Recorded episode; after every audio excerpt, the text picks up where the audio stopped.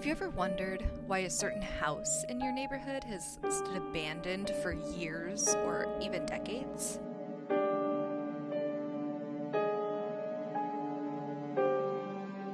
Or maybe you've heard about a terrible murder in your town, but you've never known exactly where it happened.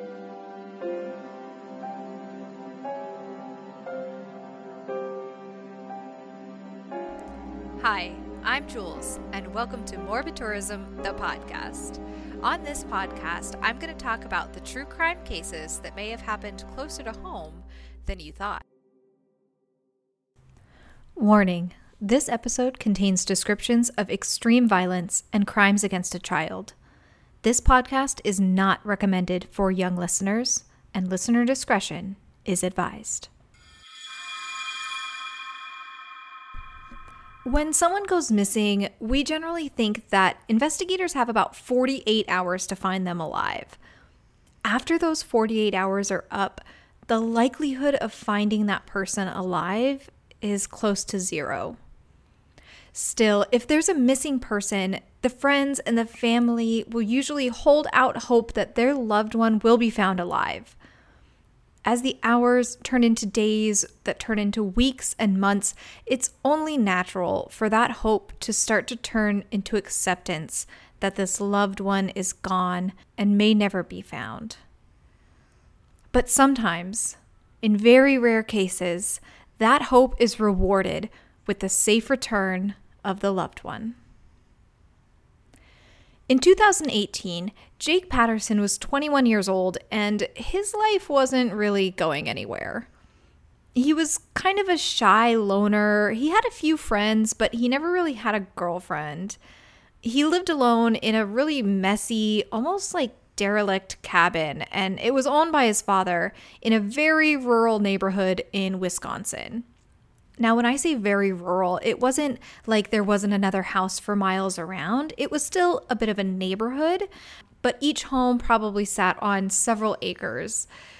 For about two years, Jake Patterson had been fantasizing. His fantasy was about abducting a preteen girl and keeping her as a sort of slave for himself. By 2018, he had begun to turn his fantasy into a reality in his head. He started to really consider how he would actually go about abducting a girl, how he would keep her and make sure that no one found her. In his spare time, he worked out the details of how he would keep the girl a secret from his family when they came over to the cabin and how he would make sure that she wouldn't be able to escape. Still, it remained nothing more than a fantasy until September of 2018. While driving home from work, he happened to see 13 year old Jayme Closs boarding a school bus in front of her home. As soon as he saw her, he knew that she was the girl he wanted to abduct to fulfill his fantasy. Jayme Closs was born on July 13th, 2005, to Denise and James Closs. Jayme was an only child, and growing up, she was quiet and shy, but really sweet. She had lots of friends, she did well in school, you know, made her parents really proud. She also loved her dog, Molly, and by 2018, Jayme was transforming from a shy child into a confident teenager. In October of 2018, Jake felt ready to pull the metaphorical trigger and abduct Jayme. Because he had prepared for so long and because he was at least somewhat forensically savvy, he decided to shave off all of his hair so that he wouldn't leave any hair and therefore DNA at the Closs family home that could link him to the crime. He also didn't Google anything about the Closs family before the crime took place, and he memorized the route from his cabin to the house so that he wouldn't have to bring his phone with him. He decided that he would sneak into the Closs family home after everyone was asleep, abduct Jayme, put her in the trunk of his car, and then drive away completely undetected. So on the night of October 5th, Jake Patterson got into his red car and started the 77 mile drive from his cabin in Gordon to the Closs family home in Barron. He left his phone at home so that he couldn't be tracked and he and so that his cell phone wouldn't be pinging near any of the towers on the way or near the Closs family home in case police decided to investigate that. When he arrived at the Closs family home, he was surprised to find that Molly, the family dog, barked when a car drove up the driveway, and it seemed like people were still awake in the house. So he waited for a short time, but then he abandoned his plan and he drove back home. He was afraid that if he tried to abduct Jayme that night, he would be seen, and he didn't want to have any witnesses to the kidnapping. He had planned all of this out. He wasn't going to leave DNA. There was no way he was going to risk having a witness. So, two days later, on October 7th, he tried for a second time. Again, he ensured that his body was clean shaven and he left his phone at his cabin. But once again, once he got to the Closs family home, he was too afraid by the barking dog and the movement inside the house to carry out his plans. So, for a second time, he drove home. I wish that I could say that the story ended there with Jake giving up and forfeiting his plan completely. Unfortunately, Jake was too committed to his plan at this point and continued to try to see it through. So, for a third time, on the night of October 15th, 2018, Jake drove to the Closs family home. But in a way, this time was different for him. This time, Jake brought his father's shotgun with him to the Closs family home. Fully prepared to carry out his plan, Jake put on gloves and a ski mask to make it even more unlikely that he would be able to be identified. Just after midnight, Jake walked up to the front door of the home and attempted to open it, but found it locked. Inside the home, Molly, the dog, was barking and going crazy. She knew that there was someone at the front door. She was not having any of it, and she basically woke up the whole family. Jayme actually got out of bed and went into her parents' room to tell them that something was wrong. It was at that point that Jake Patterson forced the door open to find Jayme's father, James, standing on the other side. Jayme's mother, Denise, took Jayme into the bathroom of the home with her and she locked the door. Jayme's father, James, had gone to the front door to investigate what Molly was barking at, but as soon as Jake was able to open the front door, Jake fired the shotgun and hit James in the chest, knocking him to the floor and killing him. Jake then stepped over James's body and checked the rooms. He was searching for Jayme. Once he got to the bathroom door and found it locked, he knew that she was inside. Just on the other side of the door, Denise was hiding in the bathtub with Jayme and she used her cell phone to call 911. Because Denise and Jayme were trying to stay quiet in hopes that Jake, who at that point was just an unknown intruder to them, basically hoping that he would just go away. The cell phone connected to a 911 dispatcher, but the dispatcher was unable to understand what was going on. Jake had come this far and he would not leave now. He tried to break the bathroom door down, finally using the shotgun to shoot it open. Once he got in, a struggle ensued, and the call from Denise's phone to 911 was disconnected. When the dispatcher called back, the phone had already been turned off, and went straight to voicemail. Inside of the bathroom, Jake forced Denise to put duct tape over her daughter Jayme's mouth, and then he shot Denise right in front of Jayme. After shooting Denise, he put duct tape around Jayme's wrists and ankles, picked her up, and put her in the trunk of his car. He quickly drove away, passing police cars with their sirens blaring who were on their way to the Closs home in response to that 911 call.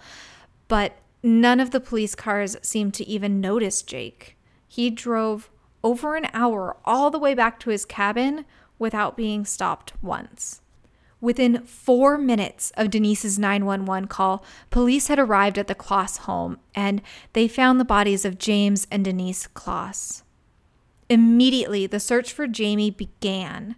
investigators attempted to find anyone who might have had a problem with the Closs family or anyone who would want to abduct Jayme.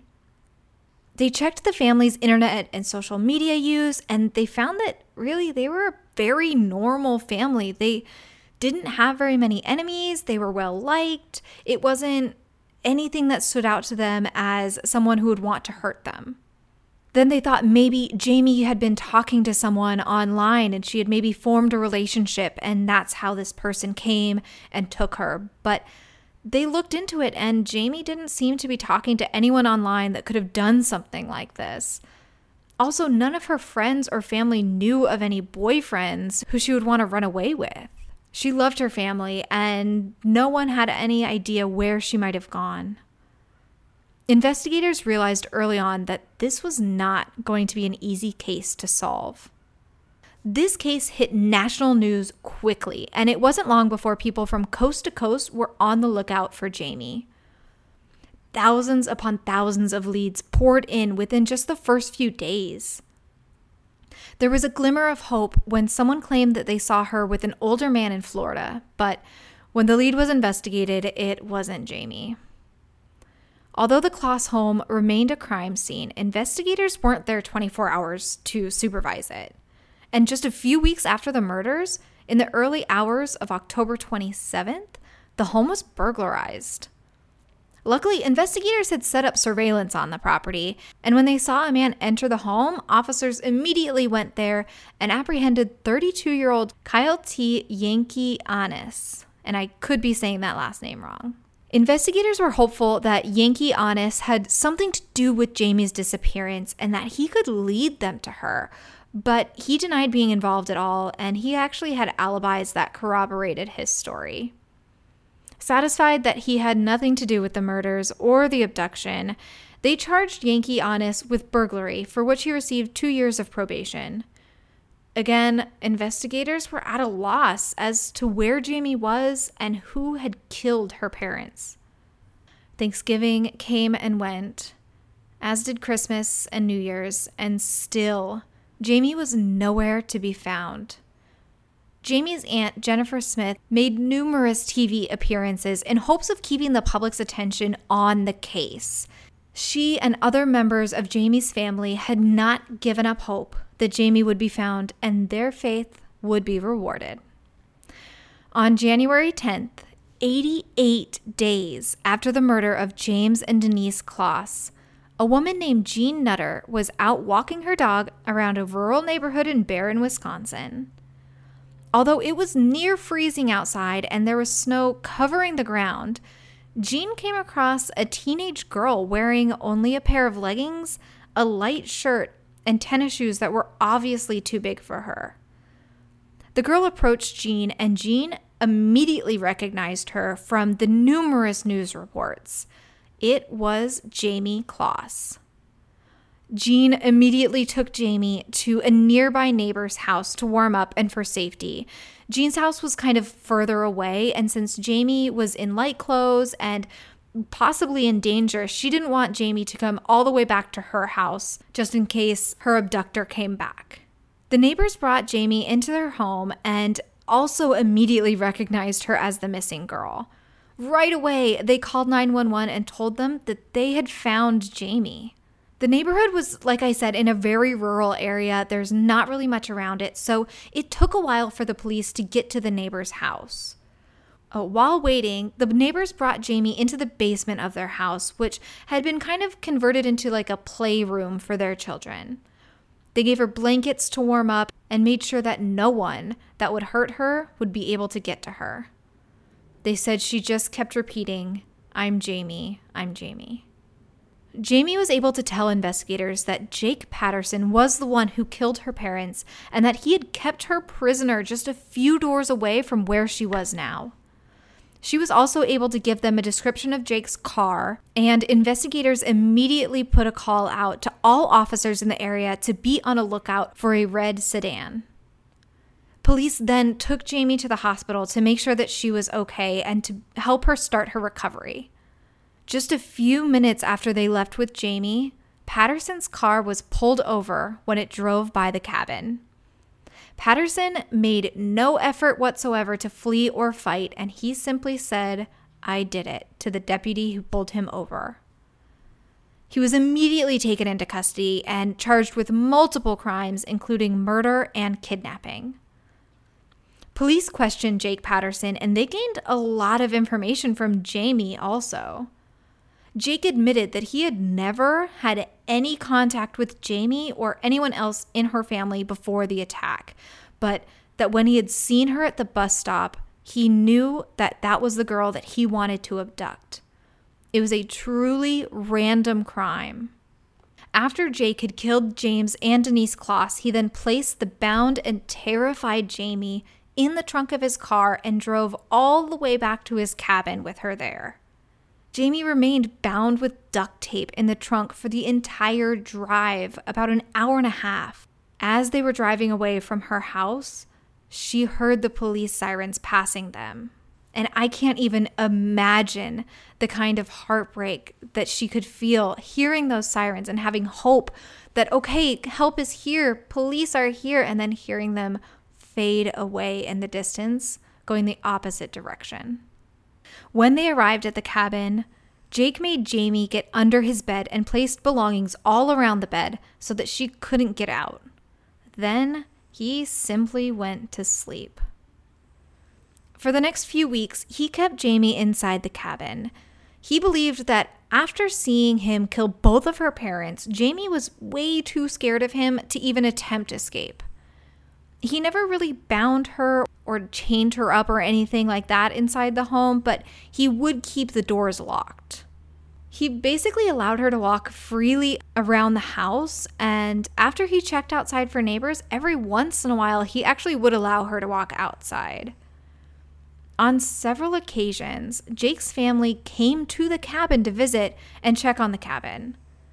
When that happened, he would force Jayme under his bed and place his belongings all around the outside of it so that she couldn't get out. If people were going to be in the house for an extended period of time, he would have her wear adult diapers so that he didn't have to worry about letting her out for bathroom breaks. The same thing would happen if he had to leave for any amount of time, Normally at night, he would have the 13 year old girl sleep next to him in his bed. On Christmas morning, a day that is supposed to be filled with nothing but happiness and joy, Jake Patterson forced Jayme under the bed and told her that if she made any noise, he would kill her. Can you imagine waking up on Christmas morning and being told that if you make any noise, you would be killed? Jake then had four guests over, family members of his, for a Christmas party. He was able to laugh and chat with his family, having zero remorse or concern for the captive 13 year old girl that was terrified hiding under his bed. Finally, Jayme had had enough. On the morning of January 10th, the day of her escape, Patterson told Jayme that he had to run some errands and he'd be gone for several hours. As usual, he had her get under the bed and placed his belongings around it, attempting to block her in. But once he was gone, she was able to push the boxes out of the way. She had no shoes of her own at that point, so she put on a pair of Patterson's shoes and left the home. Once she was outside, it wasn't long before she saw Jean Nutter walking her dog and asked her for help. She would never have to see Jake Patterson or his awful cabin ever again. After his arrest, Patterson pled guilty in court to two counts of first degree murder and one count of kidnapping. He received the maximum penalty of two consecutive life sentences plus 40 years. Although there were additional crimes committed against Jayme during her time in captivity, it was decided by her, her family, and prosecutors not to pursue convictions for those crimes in order to spare Jayme from having the details brought up in court, which would then make them public. Instead, they decided that it was justice enough that Patterson would spend the rest of his life being stuck in a cell. Jayme went on to live with her aunt, who had never lost hope that Jamie would be returned. She was reunited with her beloved dog, Molly, the one who had first warned the family about Jake Patterson approaching their home. Jayme was a hero in her own case. She persevered through things that the vast majority of us can never even imagine. She was brave enough to break out of the cabin and find help. And I, I can't even imagine the fear that she felt knowing that Jake could return at any second and find her and hurt her and possibly even kill her. But she pushed through all of that and she became more brave than I could ever be.